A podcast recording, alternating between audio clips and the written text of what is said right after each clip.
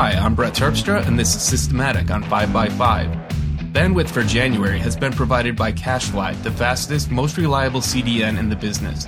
CacheFly delivers all of our content here at 5x5, and they really are the best. Check them out at cachefly.com and let them know you heard about them on 5x5. This week's episode is brought to you by Hover, MailChimp, SourceBits, and Squarespace. And Squarespace is everything you need to make an amazing website. Squarespace is a fully hosted, completely managed environment for creating and maintaining a beautiful website, blog, or portfolio. This means that no matter how experienced you are with building websites, you can build something amazing in minutes without having to worry about hosting, scaling, or integration. They have they have beautiful, clean templates. Everything in this platform is drag and drop, and everything is integrated. Layout Engine is Squarespace's page builder, which, which allows you to create custom layouts for each of your pages in seconds. You add blocks of content such as photos, videos, text, social media content, and tons more. You don't have to worry about what your site will look like on a mobile device. Your entire site will restructure automatically to fit on every device and maintain the beauty of the site's design. If you like stats, you'll love the real time analytics that are built into Squarespace. There are even iOS and Android apps to let you manage and post on the go.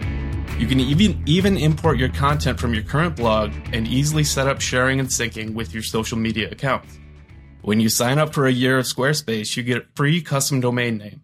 Squarespace is $10 a month for the standard plan and $20 a month for the unlimited plan. If you sign up for a year, you automatically get 20% off, and if you sign up for two years, you get 25% off. If you want to pay month to month, you can easily link your custom domain with just a few clicks. There's no credit card required to try it out. Simply go to squarespace.com slash 5x5 and start your trial. If you decide to purchase, click enter an offer code below and uh, enter the offer code new year for an additional 10% off. So go check out Squarespace, everything you need to make an amazing website. My guest this week is Mike Rohde. Is that how you say it, Mike? It's actually Mike Rohde, but that's Rohde. Close. Yeah, no, cool. no, that's that's it's really good to know that before I start a podcast. okay. Uh, so Mike Rohde, who is an author, illustrator, and a user experience designer, uh, thanks for taking the time today, Mike. Thanks, Brett. It's great to be on the show. Um, I have uh, a furnace running, which you may hear, and it may kick on and off, but it's eight degrees outside, and my wife will kill me if I turn it off right now. so, how's the weather in Milwaukee? Well, you know, it's uh, pretty cold here too. I think it's in the 20s, so we're we got you beat by a little, but my furnace might kick on too. We'll see. Depends on how you define beat. I think uh, if if it's a true upper Midwesterner contest, we're winning. Yeah, I think you you've got it cornered right there at eight degrees. The colder, the better. um, I haven't been outside all day. I shouldn't pretend I'm tough. Um, so let's see. I want to start by talking about uh, your design work. All right. Uh, you do you do some web design. You also do illustration. You have a few books that you've worked with or worked on, uh, and you also have a book of your own called Sketch Notes. Um, so what do you do you primarily work for uh for is it Rohdesign? Is that how it's said it's pronounced? Yeah, um, so Rohdesign Studios is a little LLC that I created uh, early in 2010 when I was uh, starting to ramp up uh, side projects that I was working on, and it just I'd been doing sole proprietor work before that, and the tax person said, "Hey, you know, you should get an LLC; it would be better for your for your taxes and stuff." And uh, so I created one eventually, and um, so that's where I run my illustration and sketch note work typically. Um, but I do have a day job as a user interface, uh, user experience designer at a company called Gomoll Research and Design, and their claim to fame is um, they they focus on user centered design, um, which the two principals, Tom and Kate Gomoll, uh, worked at Apple in the '90s, um, started a lot of the things uh, that are running today, user experience uh, division there, and and some and I think uh, one of them worked in the help help uh, information department. So that little bubble you'd pop was uh, one of those teams that they worked on. They um, they thought the Midwest was a better place to raise kids, so they came back and started Gomoll Research and Design. And they uh, we work with clients all over the world, all over the country, basically doing user research. So it starts with um, one of our people going in and just researching. Typically, it's software uh, some kind of an application, whether it's a web application. We've done some embedded stuff uh, or things tied to hardware, as well as uh, iPhone and iPad apps, which are, we're starting to get more into. But typically, it's a web application. It's often been built by developers who do their best at user experience, but they really that's not their domain. And we'll come in, we'll observe users actually using the tools, see where the pain points are, what are the problems. We'll often, you know, assign them tasks to do and then observe where they get stuck and what things are happening. And then using that research, um, we we work through that and, and develop a plan for structure and wireframing and and then the design. And that's where typically I come in. Um, and it's uh, interesting because uh, most of my career was spent in uh, typical design jobs. So I started as a print designer back in the uh, early 90s out of school, uh, and then switched in the late 90s to web design and worked remotely from home here in Milwaukee with a company in Europe called Makalu Media, and then eventually uh, took a job with Gomoll most recently because I was fascinated by, this idea of actually applying, you know, scientific research on making things better rather than just, uh, you know, in my in my experience, a lot of the design was very uh, subjective, almost like uh, Don Draper. You know, red is in, or gradients are cool, or yeah, you know, right. it was it's it was very subjective to the person or the trend or whatever. And I really like this idea that there were optimal ways to build applications for specific users and how they work, and and finding out how they actually don't work instead of guessing at it, actually observing and then applying that to the design process. So by the time we get to the design process, we've got lots of research that says these tools are important, these things are not as important, and that gives us, you know, a structure to start with and to fall back on, especially when presenting, you know, back to the same clients who sometimes reject those, you know, they want to reject those because that's not the way it's been done, but we found it's very effective. That's that's awesome. I may have to hire you. Cool. Like I've realized recently that I've been designing since the dawn of the web too mm-hmm. um, a web design, and um, it's it's something I should be way better at at this point. And my biggest weakness is UX. Like I really, I can design for the way that I use a website, but when it comes to putting myself into the mind of what we refer to as the typical user, mm-hmm. I'm horrible. Like I don't understand normal people. So um, I've found that I make a lot of bad decisions in my layouts and designs because I just I don't have the research, the knowledge to really do that. So I depend on other designers, which it works out fine. But you guys sound like you really know what you're doing. Yeah, they've been doing it for a long time, and um, they're pioneers in that area. They're good friends with like Jared Spool and Don Norman, and and they know these guys by on a first name basis because they've worked with them before. And the, I think the good thing, uh, Brett, is there's tons of res, uh, resources coming out now um, in this area because user experience has sort of had a renaissance, or I don't know if I'd say a renaissance, but it's just become more. There's more of an awareness that it, the experience around a website is important, yes. um, as well as a technical thing. So responsive design very important, very important, but there's also an experience aspect to that to be considered. And so I think the good thing is there there are lots of um, books and resources coming out explaining how all this works um, that you can that you can uh, read and and learn about and find you know what at the very least find what are best practices what are things to avoid knowing that everybody has blind spots you know you i think starting with where you are is not a bad place to start because you do have a valid experience but we each have our own blind spots and that's why you know working with a team or actually observing users because you know what they tell you a lot of times if you even if you go in and you ask them questions, they'll lie to you because they think you know they have an uh, an idea that this is what they do. When you actually watch them, that's not what they do. They do something else, and they often don't even they're not even able to identify why they do it. I found you, that's true of me too. Yeah, like I mean, I can explain to people like a, in a blog post or a, a web uh, a podcast, like how I think I do something, and as soon as I've gone and detailed it for someone, I'll sit down and realize that it wasn't true. Like that's not what I do in reality is not always what I consciously plan or think that I am doing. Yeah. So it's, even yeah. I would say even, you know, even if you're a small if you're a designer who's got a small budget, maybe it's worth even friends and family can provide, you know, good good reference at least in that direction. Say, come and use my website. I want you to uh, why don't you find the archives?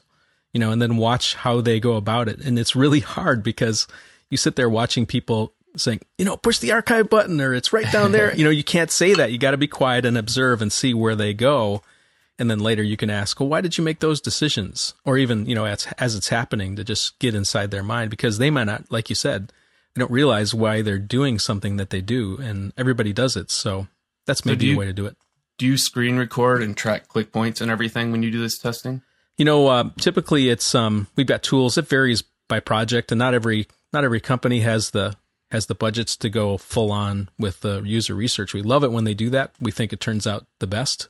But you know, each each client is different. Um, the places, the times that I've observed uh, other user experience designers, you know, doing this work, typically there's a video camera. We'll we'll let the people know that are on there. Hey, we're going to record you, but it's just for research purposes. It's not going to be public, publicized or anything.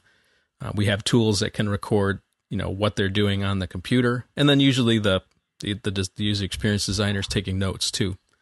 So uh, so that helps as well. Um, but um, yeah, that's it varies a little bit. You know, we we try to get those those kind of things uh, in there if we can, and if the budget's there. But every every client's a little different. Very cool though. I uh, I definitely want to look more into this. It's it's certainly a, a blind spot for me. Yeah, I'll, um, have, I'll have to gather some resources for you. Maybe we can put them in the show notes for people that are have their curiosities piqued about user centered design and some of these you know research methods. And yeah, there's lots of great. Lots of stuff out there actually. So awesome. So you also do illustration. Mm-hmm. Um, you've done books like Rework, Hundred Dollar Startup, uh, Little Book of Talent. I haven't seen that one. Yeah, that's a new one. Um, Dan Coyle wrote a book um, actually quite a while about about Lance Armstrong and his war against uh, all the drug stuff, which is actually pretty relevant uh, right now. Um, and he's really into this idea of talent being um, being a learned thing and not so much just a God given kind of thing. Um, certainly, people have physical abilities, but uh, he wrote a book in 2009 called The Talent Code, and uh, his proposition was something along along the lines of Malcolm Gladwell's idea that if you spend 10,000 hours doing something like the Beatles playing in Hamburg, that you get really good at something, right? And then you just have this base level of skill that you can build on, and it looks like magic, but really it's just lots of practice. Um, he he takes that idea and takes it a little bit further and tries to dig into, you know, why does uh, why do some places churn out really talented people like a tennis club in Russia or why are Brazilians really good at, at soccer? And goes to those talent hotbeds, researched them, and found out that there were actually very common ways that they did their teaching that was uh, connected. So they, they approach things in a similar way. Um, and so he, he sort of documented that in the book, The Talent Code. So that's more of the story of it. And then the Little Book of Talent is a follow up book where he takes those, I think there's 52 concepts that he boils down and the book is small. It's like a pocket sized book with those concepts boiled down to a page or two. And then I did an illustration for each one of those concepts. So that's what the little book of talent is. It's sort of a sort of a companion, something you'd carry along with you. Like, what was that? What was that rule again? Then you pull out the book and reference it. So really interesting stuff and uh, worth worth a read. Good stuff. I'm paging through it right now on yeah. Amazon. I haven't found your animation or your illustration yet. Oh, there's one. Yeah, just little, they're like little icons. So yeah, I've done yeah. the illustrations for all three of those books. It started with rework, um, and then uh, followed up with the, the hundred dollar startup and Little Book of Talent. Both came out last year, and it's been a lot of fun. It's been a chance to take sort of my approach to problem solving to a different venue, which is book illustration. And I, I don't know that there's been many books that have sort of broken ground like rework. I suspect there must be others that have done heavy illustrations, but um, I think they're one of the first in the business book arena to sort of take this different approach. I know the whole book they did a lot of different things, even the way they move the copyright to the back, and there's some other things that they did that were unique to that book. And a lot of people really appreciate the book, and there's lots of business pro- professors that hate it. So they uh, they're definitely you know true to their form. They're sometimes polarizing, but they they're not afraid to state their opinion. So so, what's your uh, what's your favorite kind aside from sketch notes, which we're we're going to spend a lot of time talking about in a minute? But what's your favorite kind of uh, design work to do? You know, actually, I'm finding uh, as I'm doing more uh, app design, so iPhone and iPad apps, those are the most fun from a user um, user interface perspective because there's lots of moving parts. I've got his, a history with uh, designing, you know, in print doing annual reports and, and other large projects, you have to think about all these different aspects that you're solving. So those are a lot of fun to do, and it brings in um, some one of the other fun things to do for me, which are icons. Um, I actually spent a several years building a, a business at my former job uh, doing logo and icon design. I think those are really related because what you're trying to do is, you know, convey a message in a really tiny space. Of course, that space has gotten larger now that, you know, pixel densities have gotten bigger, but um, still, even so, it's a small space, even if it's on a Retina iPad uh, or Retina Mac screen. You know, that app, that app icon is a challenge because even with a lot of pixels, it's still limited, at least in size, and you've got to communicate an idea or represent a company um, in those in that small space. Same thing for logo design. So I would say those three, and I think they sort of tie together in that way. And uh, that you know, often the UI design will include um, icons that I'll have designed and need to synchronize with the overall look and feel and structure and feel unified with the other icons. So there's lots of balancing, but it's a fun challenge. It's uh, and it's interesting if I had to guess, I would have I would have said that your favorite thing was icons. Yeah, and I, I would have won. yeah, if you if you really pushed me, that would be probably you know if I could do icons all day, that would be a lot of fun.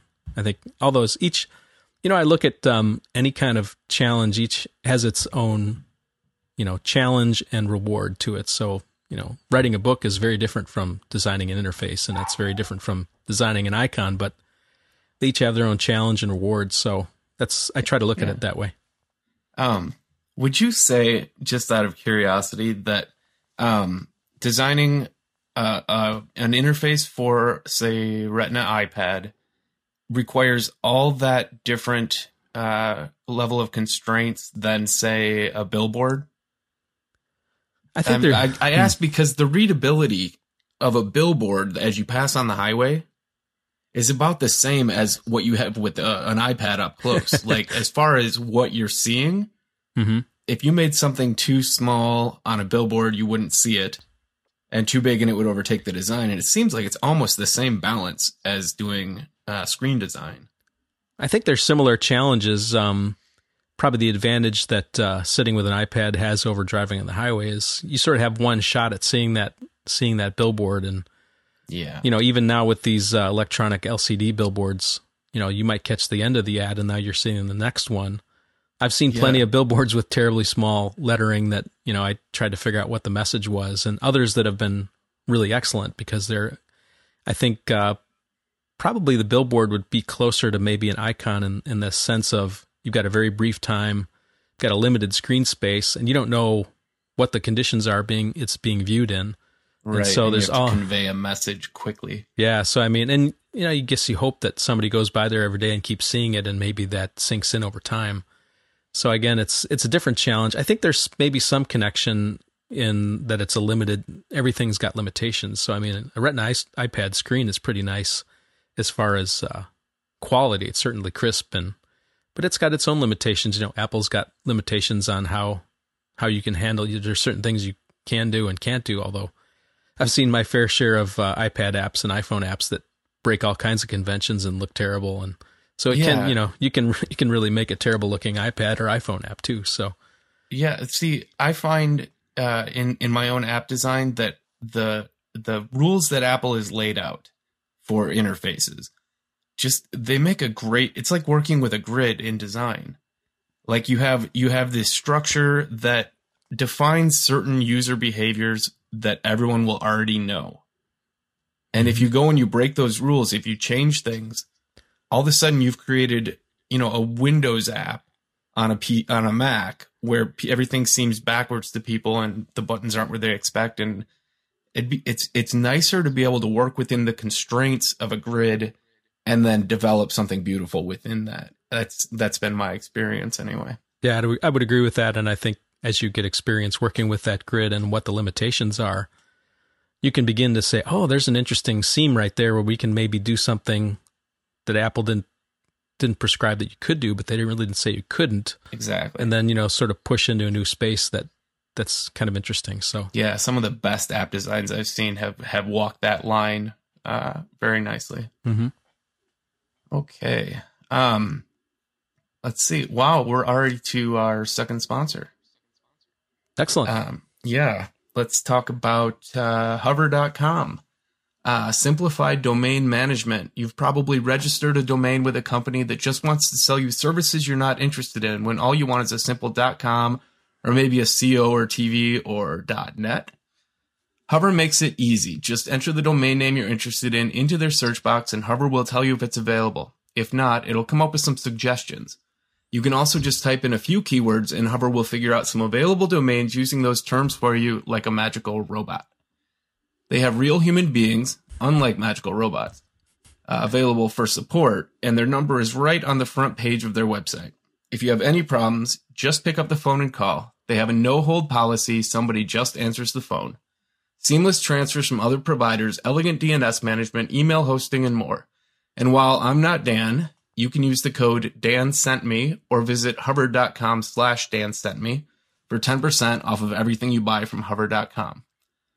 You've probably registered a lot of domains, huh, Mike? Yeah, actually, uh, I'm a happy customer of Hover. Um, last year, after the uh, the big hubbub about domain name registrars, which I'll leave the the other one nameless. You can I, say GoDaddy. Yeah, GoDaddy. Okay.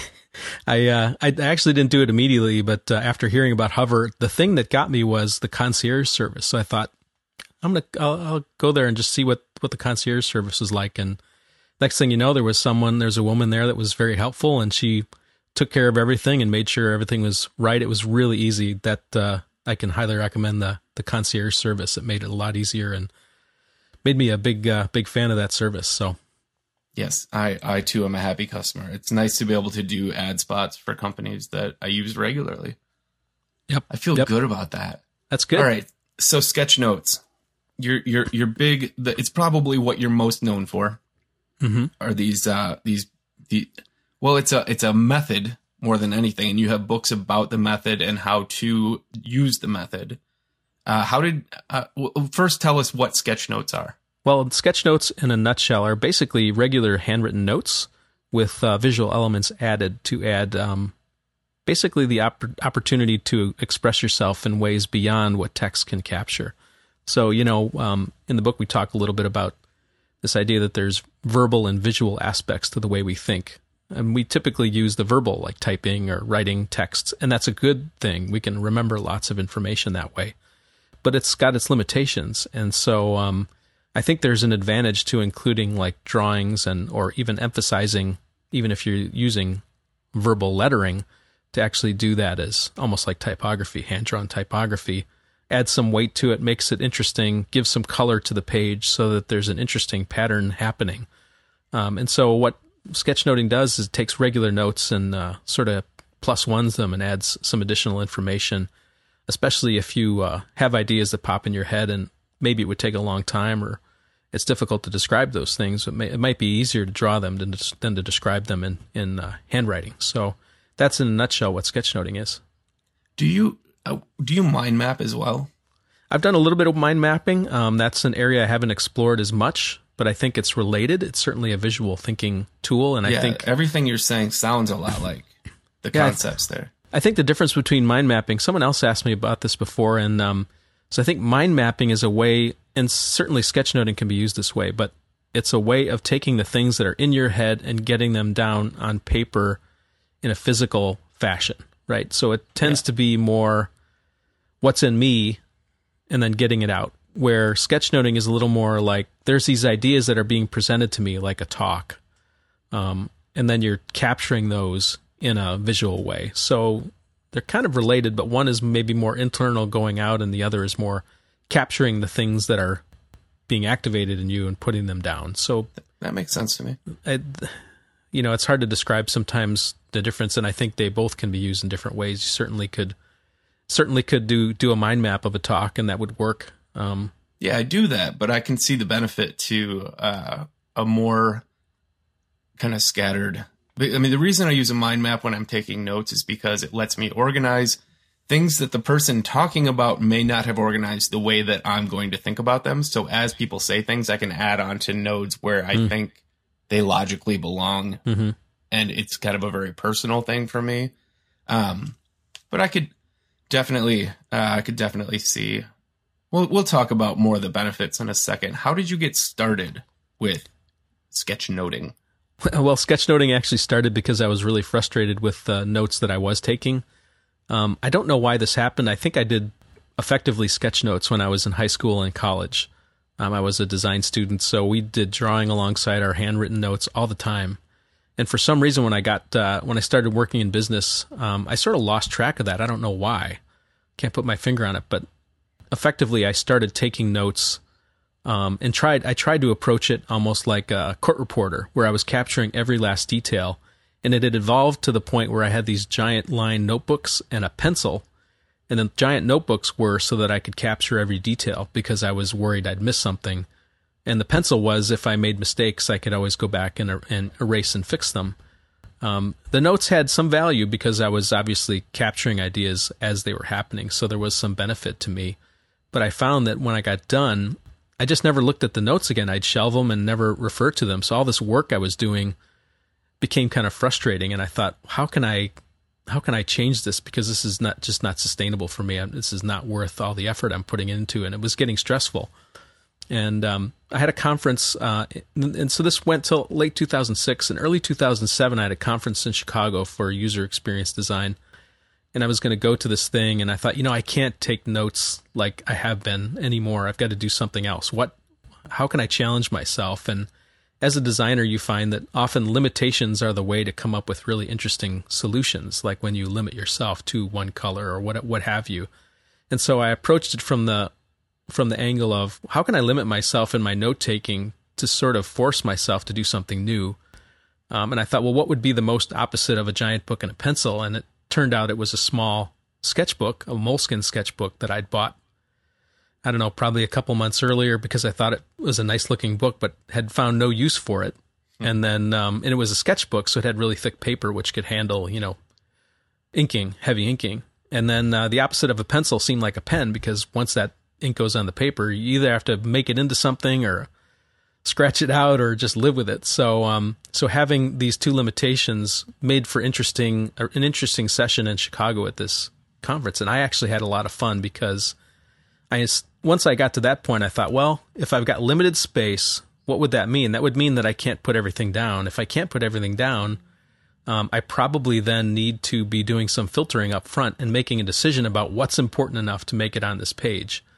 And then if I'm going to make that decision to say, well, these things are important, but I'm going to let these other things go, if I've got extra time now, how can I spend that time? And I thought, well, you know, I really like typography. I'm, I'm a designer and I can do hand drawn typography because I do it for a job all the time. So why don't I start with, you know, hand drawn typography and as images pop into my head, maybe I can do little drawings.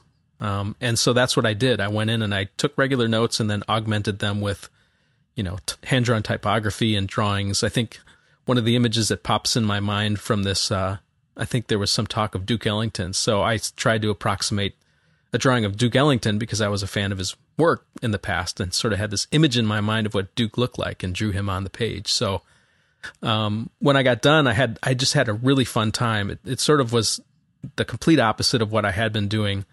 And I was so excited about it. I thought, you know, this would be fun to share and just uh, put out there. I just joined Flickr probably not too long before and uh, decided to put those a scan of those notes up on Flickr. And uh, attendees found it and really liked it. The speakers found it and liked it, and even people who hadn't been at the event really liked it as well, and seemed to get some value out of it. Maybe not as much as the people who were there because they had a reference point, but um, they seemed to really enjoy them, and you could go through them quickly. So you not only got some value from the things I captured, but um, you sort of got a sense of like, oh, that that user experience conference that looks like something I'd like to go to. So it it served a couple of different purposes, um, and then it just went it went on from there. I started doing it more and more. Um, went to the seed conference for the 37 signals guys, which was sort of the seed for uh, doing the rework book. Eventually, they reached out to me to do the illustration, and that became that came about because of the work I did for them, sketchnoting their event. Then it turned to uh, South by Southwest they they become friends of mine now, and we work together on projects. Um, and then from there, you know, I started getting invited to uh, to events as a guest to do the sketch you did notes. You did an event apart Minneapolis, didn't you? Yes, I did that. Uh, yeah, I was there. 2011. Oh, you really yeah. were? Oh. Yeah. I, I wasn't famous then. I wish I'd have known you. I would have uh, taken you for a coffee. But um, so yeah, it it started out just being for fun. Uh, then organizers really they really dug it and they would invite me to come and then eventually it turned into now where I'm often hired to come in, get a day rate to come in and capture an event uh, and turn it into sketch notes and then produce a PDF so that their, you know, attendees at the event can get a copy of the PDF and remember as well. Or sometimes they'll even produce booklets. So, uh, so it's definitely evolved over time. The other thing I think that's most exciting, you know, it's great to be paid for it and those are good things. I'm more excited by the community that's developing around it. There's other people that started doing it. And I think what's interesting about sketchnotes are I think a lot of people have done it, but there just never was a word for the thing. Like it was just notes and drawings. Like no one had a word for it. And so having this name sketchnote tied to the thing like, hey, I do that. That's called sketchnotes. I do sketchnotes. And now there's sort of this identifying name that's around the thing that you already do. I found that there were all these people that started doing it all over the world. And that was really cool because I've always been very internationally minded after traveling to Germany in the in the 90s and have become interested in sort of this movement think movements that can happen across the world because of the internet. And so I started seeing people pop up in the UK and Australia, uh, all over the US uh, and Europe doing sketchnoting, and that got me excited. Um, and that's what's probably most fun is to see all these people giving it a try and all the different perspectives on how it can be done and um, and people finding it valuable. So that's that's been a lot of fun. Let me ask you this about uh, sketchnoting uh, for hire at conferences. Isn't the point of sketchnoting that the fact, uh, uh, the the process of making the notes Im- improves your memory? Is that safe to say? I think so. I I think there's some research. There's not, you know, as I wrote the book, I found there wasn't a ton of research to back it up, but I I think in my experience and others that seem to tell me by doing it, they do seem to remember better. Um, so, is it as beneficial for someone to get a copy of your sketch notes from an event as it would be to take their own? I think there's certainly uh, probably benefits for them doing their own um, because you're personally going to make decisions about what it is that's important that you capture. That I may not make that decision. You know, I've got a different perspective than you do.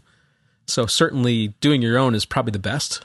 Um, and there's probably limited value for someone else who was maybe at the you know so the first priority is yourself because you're capturing the things that bring back memories to you so often when i look at sketch notes i'll remember like the experiences around that event like where did i go to eat or who are the people that i saw like it brings up those memories because i i somehow made this kinesthetic drawing of that event on paper um, that bring back those memories for me um, and so probably the best situation is for you to do it for yourself. But I think there is some value for someone else to do it because I think, you know, if the speaker's good and the sketchnoter is capturing these ideas, I think the, the, the important ideas are getting captured and conveyed. And so yeah, there's probably going to be, you know, a common thread. If what you capture is are in fact the most memorable points in looking at a quick drawing that you captured effectively mm-hmm. can spark someone's memory of that actually being said, then yeah, totally effective if they were my notes, if someone paid me to come in and take notes and then hand them out to everybody, I'd get fired super, super fast. Well, you but, know, I, would have to say there's a small percentage of people that actually do it for hire because it's difficult, you know, and oh, I you know, I've been a real it, challenge. I think you know, so there's two different. Uh, I thought about this as I produced the book, and I, the book is intended really for people who maybe have done have dabbled in it, or they're curious about it, or they saw it, or they they want to give it a try, but they just don't know how to start. Um, I think often the people that have done it the most maybe say, "Well, you know, I knew all that stuff already." And it's like, well, of course you did because you know I'm trying to reach out to a different audience. But there's sort of two levels. There's the entry level, and those are people that don't do any notes at all, or maybe they just write you know notes here or there, and they're really curious about using the visual side of themselves in a different way to maybe capture. So that's one level, and then I think there's sort of a I hesitate to say a higher level, it's just a different level of people who are maybe trained illustrators or artists or who work with visual thinking all the time. Like, you know, ever since I started working in design, I've been sketching concepts. So, I mean, I've got 20 some years of doing sketching and getting my ideas on paper. So, I've got a huge, huge advantage over someone who just started last month, right? So, you know, I'm just in a different situation because of my life experience, not because I'm any better than anyone else. I've just focused myself on this area, and it it, comes a little bit more easily.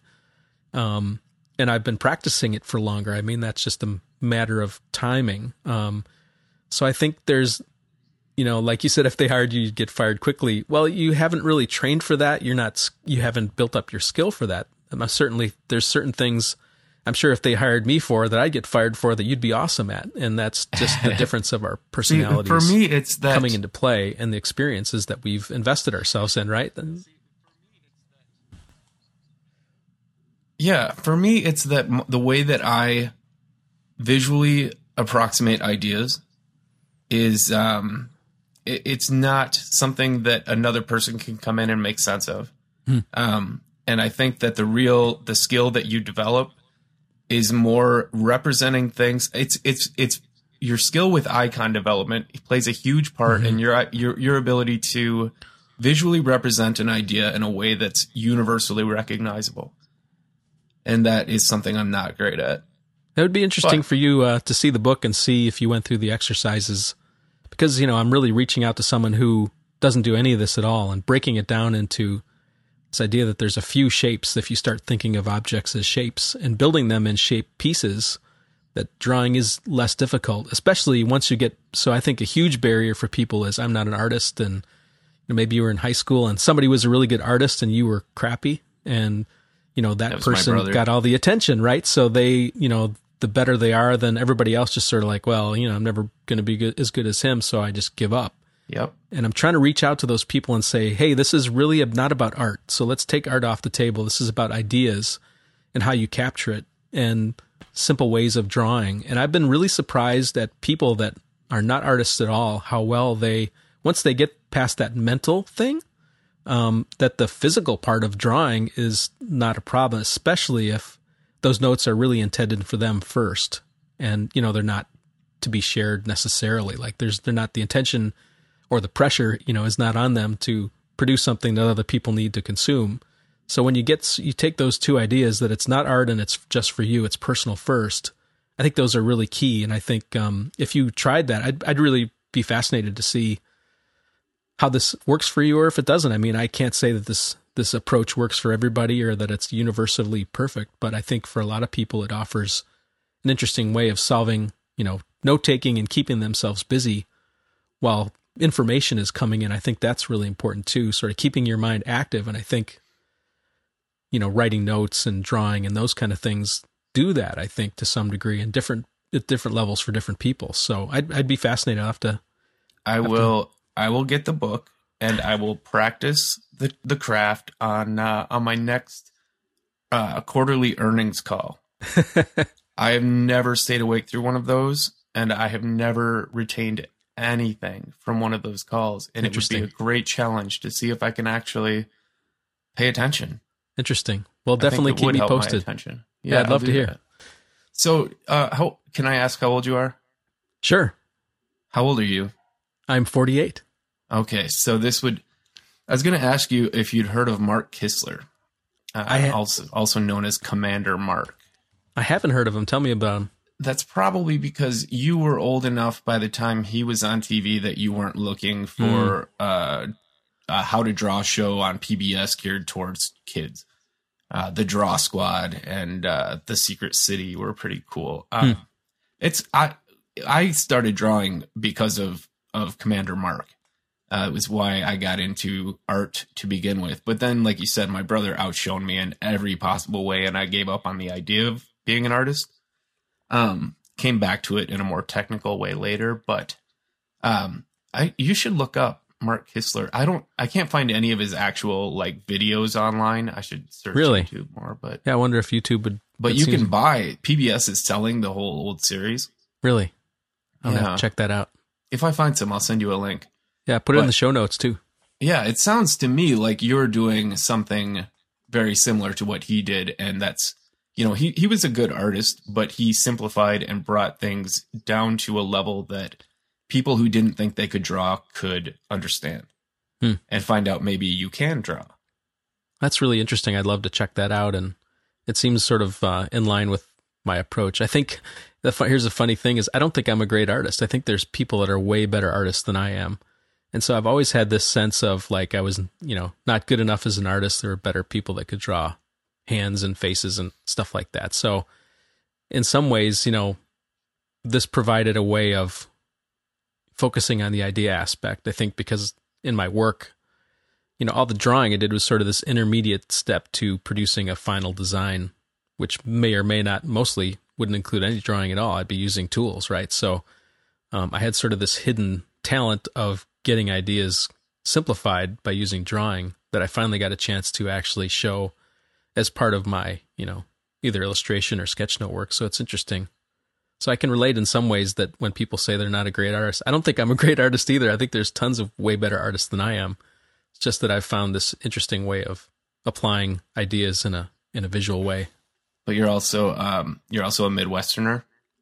So the to to to say I am a great artist would be a huge, huge heresy around here.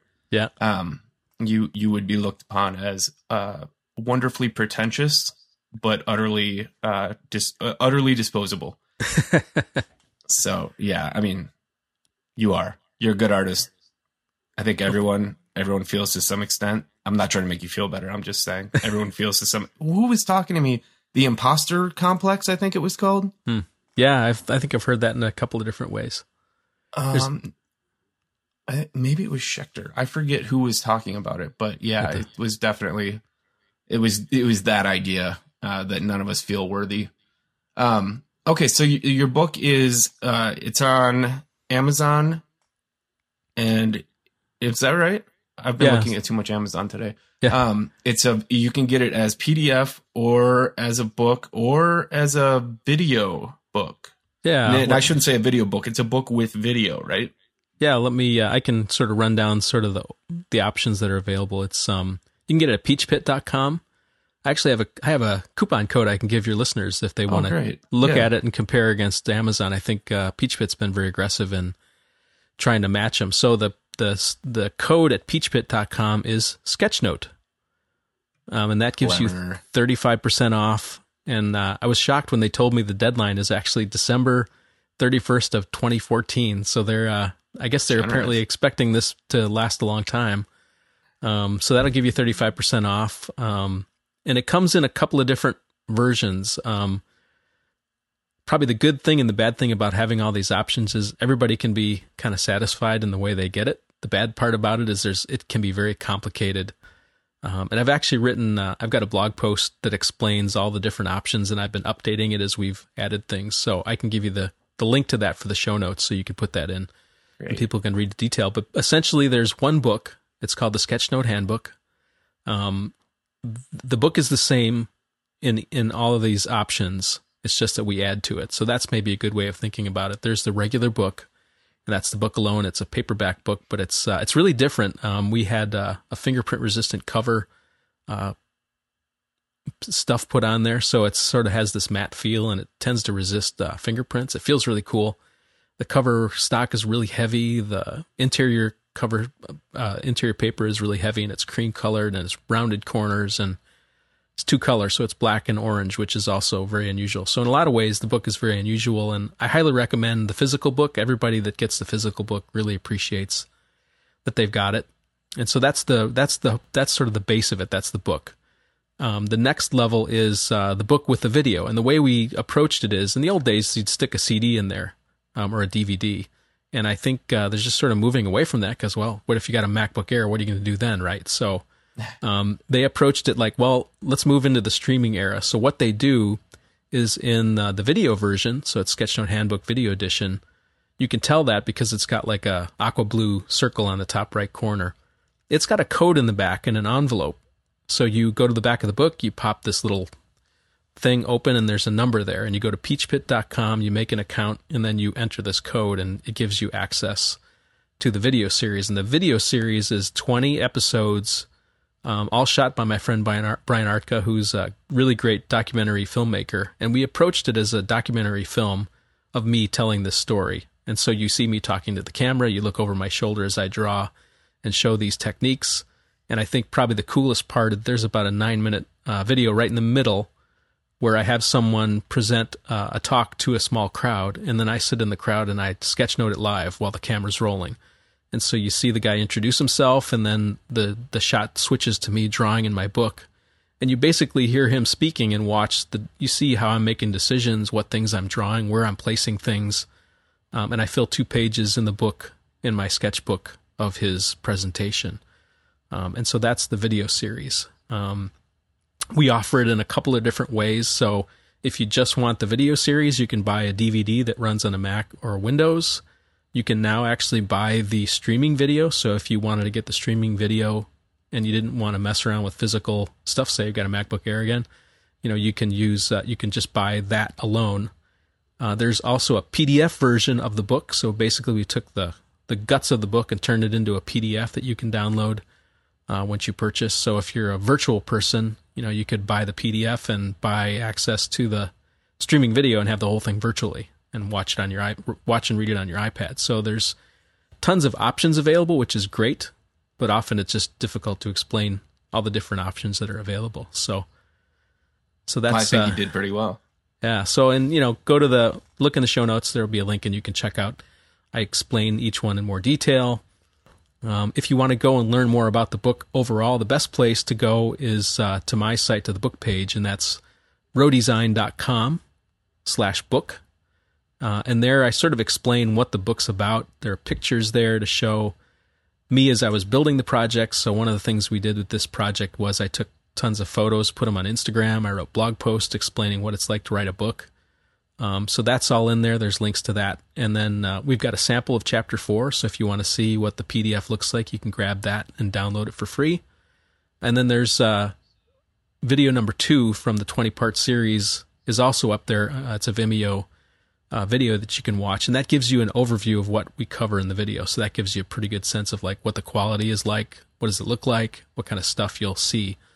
So all that stuff's right on that page, rohdesign.com slash book and Very you can nice. check that out. So, all right, um, we'll uh, do our next sponsor, and then we're gonna get to top three picks. Cool. All right. Um, next up is SourceBits, a mobile app development house that helps you develop and design your next application or game. It instantly puts 300 dedicated programmers and interface devi- designers behind your project. Diviners would be cool though. Um, full time.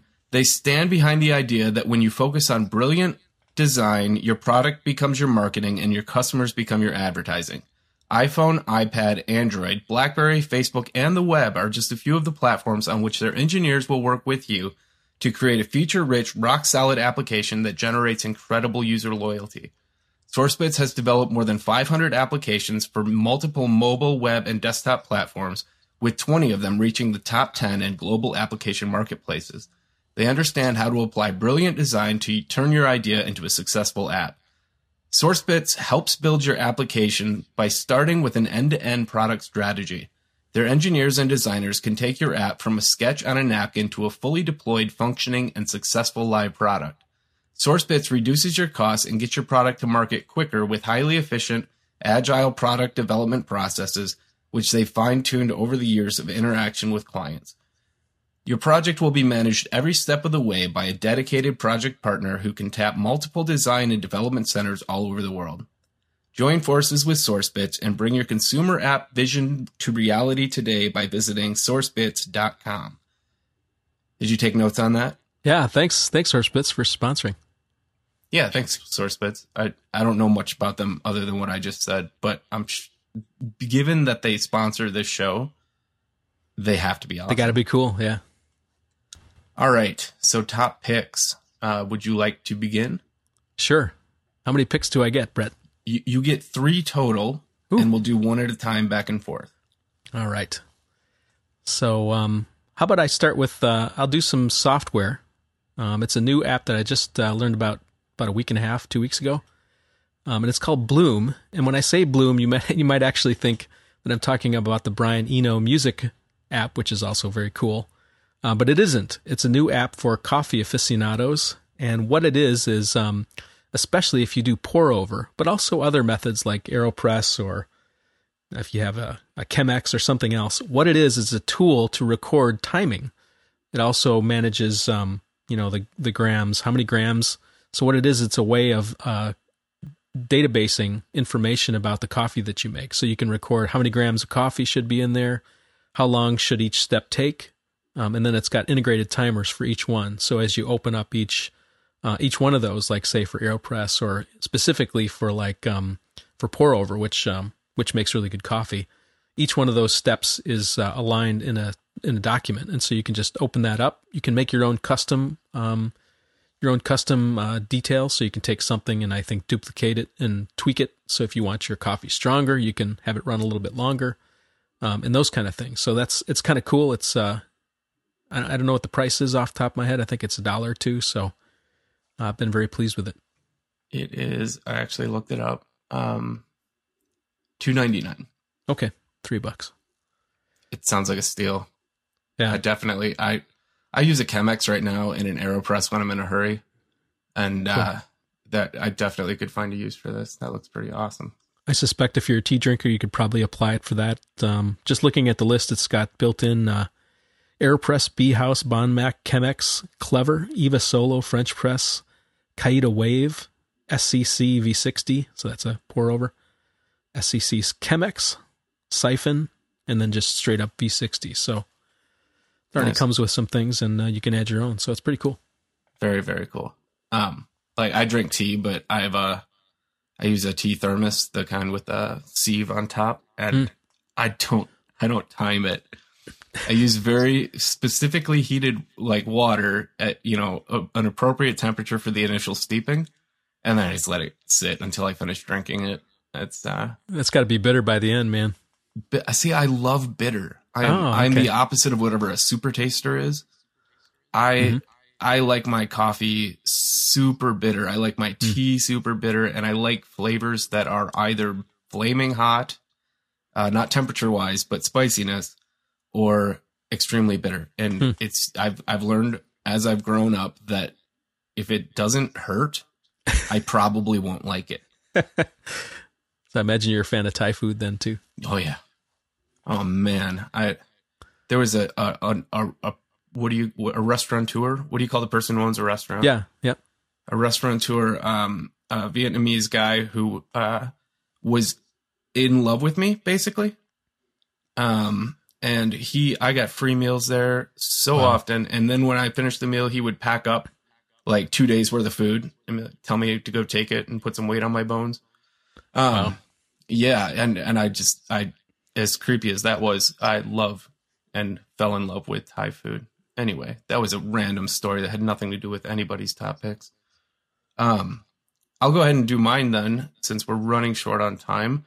Um, I've got HoudahSpot, and uh, you were talking about how you have those, or you had those huge notebooks, uh, full of notes that you never looked at Mm-hmm. and that's the way my computer used to be uh, before I really started developing a search system.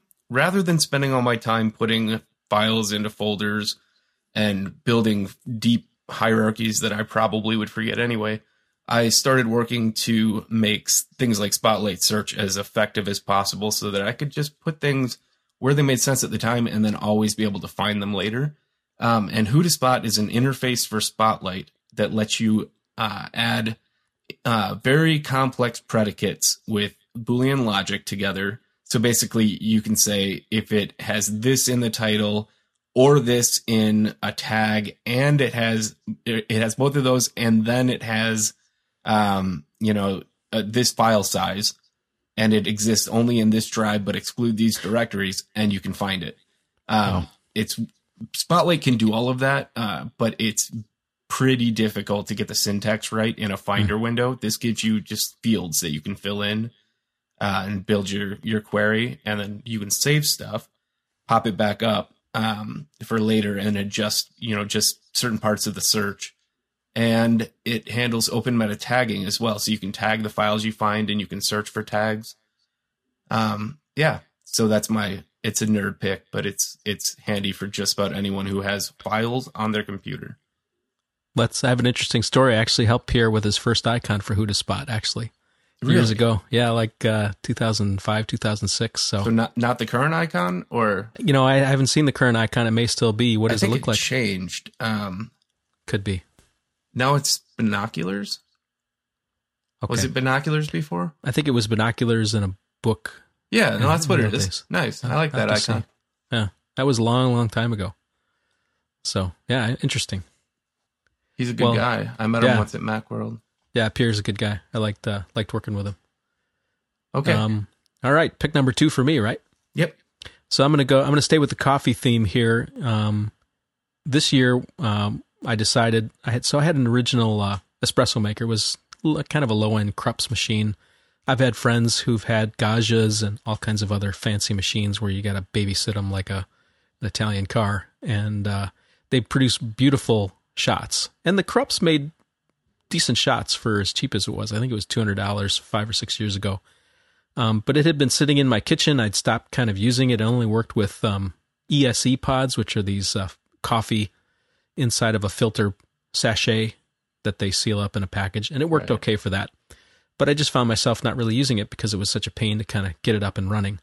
And uh, for a while, I'd seen something called a Nespresso, and so a Nespresso is a is uh, a machine uh, developed by the Nestle company as a way to produce high quality espresso for like an average person who isn't going to go through the trouble of, you know, futzing around with tamping and all that kind of stuff. Um, and so what they what they've done is they take uh, coffee and they seal it in these aluminum uh, modules, a lot like uh, I guess a K cup is sort of like that. Although those are plastic, or a Tassimo or something like this. But this is specifically designed for espresso. And so I picked up one of these machines. It's really tiny. It's the um, it's the Nespresso UC50, um, and it's got an integrated uh, water tank that you can pop off. It's got magnets to keep it in place and fill it up. It's really tiny, and uh, what you do is you put the water in the tank, you drop uh, one of these Grand Cru uh, aluminum uh, cartridges in. It's got coffee in there, uh, and then you pull the pull the lid shut over the cartridge, and it pulls the shot. It's got a 19 bar uh, pressure, you know, pump inside, so it's a pump machine, and it pumps it through the through the canister. Pop, it cracks the thing open, and then it shoots the hot steam through there and produces a shot of espresso that's actually amazingly good for how small and how uh, how uh, unified this whole thing is. So they've really worked hard at making that work. Um, and then the package that I got included um, something called an Aeroccino, which is it sort of looks like a mine looks like a chrome uh, French press. It's all chrome. It's got a handle, but then on the top there's like a polycarbonate lid, and then there's two spinning things that are held in by magnets. Uh, and the machine heats and spins milk, and it can produce either froth milk or uh, like latte, you know, just steam milk. And so you can produce, you know, mochas and lattes and cappuccinos and all that kind of stuff with these two small, easy to clean devices. So um, I picked it up. I've been super happy with it. It's really easy to pull shots if I want a shot, or if I want to produce uh, coffee for me or for guests. It's a lot of fun. Cartridges cost like 60 cents a piece, so it's not super cheap, but not bad for espresso and especially for how easy it is to clean up. So uh, I've been very happy. It's uh, I had my friend uh, Matt Henderson over in Europe who the machines have been popular in Europe for a long time, and he said basically the, the espresso is kind of like the Apple of the espresso world.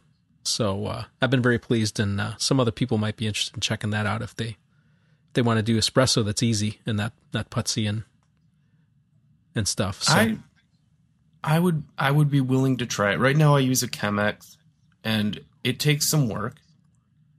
Um it takes some patience more than anything. How fast is this machine? I think it'll pull a shot in like uh, thirty seconds, fifteen seconds. Oh Um, good lord. takes maybe maybe 30 seconds to heat up. Um, it's fully the automatic. So The benefit for me of switching over to the Chemex was that I drank less coffee because it took me so long to make it. oh, Uh, when I when I was using the AeroPress on its own, you know, like that was my only source of coffee, I would just go and press coffee like every time Hmm. I ran out. And with the Chemex, I make you know six six cups at a time, Hmm. and that's usually I have coffee left over the next morning. okay. I, I it just it slows me down. I don't I don't know, but I definitely. I, it's not that I hate drinking a lot of coffee. It's that everyone was telling me I shouldn't drink as much coffee Oh. as I was drinking. so I, that wouldn't deter me from trying this. What did you say the the total cost for the package was? Well, the machine itself is uh, you can get them for 129. The machine I got was 199, and then the Aero, Aeroccino by itself is 100. But if you buy the combo, which includes uh, the machine and the the frother, thing. It was two forty nine together, so it's not terribly. I mean, it's not cheap, but it's not outrageous. I'm sure they're making money on the cartridges because Sure, you know sure. they're a little bit more, and you you buy them directly from that. You join the Nespresso club, and then they ship out. You don't have a choice in grounds then, though, right? Yeah, you sort of. They have 16 different uh, blends that they produce, and uh, I've been pretty impressed with the quality of all the coffee. It seems pretty good. Um, probably the limitation is it's not as easy as a K cup to buy in the store, but I have seen them at. Um, trying to think what the place was. There was a place in the mall that was selling these machines, and I think probably you could get the cartridges there. But it's, I mean, it's easy. Just go online, you order. I think you have to order thirty dollars worth of coffee, but I mean the cartridges go so fast it's almost practical. How is it? How is it for freshness? If you're ordering that much at once and they're like prepackaged, Well, the good thing is I think they're vacuum sealed inside these little crews, inside Okay. these little aluminum cartridges. So I remember when I used uh, the regular espresso machine, I would buy Illy coffee in a can, and they vacuum seal that. So when you pop that open, it's like you smell it like it was ground in Italy, right? It's suddenly now all of a sudden it's going bad on you, but I mean it was uh, it's sealed. So I think each one of these is vacuum sealed. So I think that that maintains the freshness probably the best of any kind of cartridge. Certainly it can't be better than grinding fresh and tamping and but you know not everybody's got the time to do that or wants to do that. So I think it really depends. Any tool really depends on what you want to achieve with it. And I kind of like having sort of this quick convenient way to get a shot because I've got pour over, I've got an AeroPress, I got a pot coffee pot that I can make coffee with if I need quantity. So I just kind of like having another option. all right. Well, that that's a great option for people that want coffee in a hurry. Then Yeah. good good coffee in a hurry. Um, my next app, I I I always do apps. I tell people they can do whatever they want, and espresso machines are awesome. But I, I always do apps because that's all I know. So my next one is Timing. Uh, it's a Mac app that you can find on the Mac App Store. And what it does is track your application usage through the day. And you can go back and see a history of what you've used, how long you've used it, what app, what documents you had open in it. And for me, because I tend to get onto uh, kind of spastic runs where I'm just like focused on one project, but breaking off to handle things that need to be handled as I as I can. Um, and I lose track of what I've done and and where I spent my day. And I find timing to be uh, uses very little resource, and uh, it it runs unobtrusively, and you can just pop it up whenever you want. It runs always in the background, but you don't see the interface until you ask for it. Um, and then, it, yeah, it gives you graphs and overviews and lists, and you can drill down and open up an application and see what, what website you visited, what documents were open. It's uh, it's pretty handy. It's simple. It's two dollars. That sounds it. really cool. I could see that for um so usually the at work we have projects that typically have flat rates, but there are times when we do hourly rates and sometimes you just get really busy and you forget to track your hours, which would always happen Oh, and to you me. can assign uh, you can assign applications to to project types. oh, nice. So you could, if you spend a day and you were only working on a certain number of projects, and each one had application or document specific things that you could, you you can just drag them into like uh, their categories basically. But you can drag a document and assign it to a category. So anytime that document is open, it's tracking your time. That would be nice because sometimes you know you just get busy. There might be a day or two where I just was on site or crazy, just trying to get hit a deadline, and I didn't really track that time or when I stopped and stuff. It would be nice to have that as sort of a forensic way of like, oh yeah, okay, I was working on that four hours and then I stopped, and I could see that being a valuable tool for that kind of thing. Absolutely. Okay, so you have one more left, right? One more, it's a small, simple, uh, another iOS app, and um, I learned about it from uh, Patrick Rhone of all people, and um, he and I both love quotes, um, both famous quotes, and I I grab quotes from people that I know as well, things I see on Twitter that I like. It's called Quotebook. Um, it's a little app. I think it's a buck or two as well, and its sole purpose in life is to capture quotes. Um, it gives you the ability to um, to drop the text in there, so you can copy it from an email or tweet or something uh, a location for where you can put the author, the person that said it, um, as well as um, information about the source. Like if it came from a book, let's say, you can rate you can rate them and tag them. Um, and it it seems like um, if you copy uh, if if you copy a quote say from email, and then you open up the app, it actually will recognize there's something on the clipboard and ask if you want to turn it into a quote. So I kind of like it. I didn't. I I thought, well, you know, I could capture quotes and put them in Simplenote. I'm in there for other stuff. But uh, once I started using it, I found it actually really nice to have a dedicated app for that kind of thing, and it, you can tweet from it, so you can use it as a way to get those quotes back out. So if you are reading a quote, if you're reviewing in the morning and you want to encourage other people, you can use it to to tweet or to email or or what have you. I or Tumblr, apparently. Yeah, I'd have to see. Uh, I think there's options for sharing um, Twitter, and nice. you can send a text message to someone or an email, Facebook, copy your Tumblr. Yeah, so that's kind of a nice little app. I, I I was surprised that I liked it as much as I did, being someone who tries not to get tons of little apps going. But uh, I've been very very pleased with it. Awesome. Um, that it also works with Launch Center Pro for people who uh, nice who use that. Um, and it is three dollars. You keep undervaluing apps.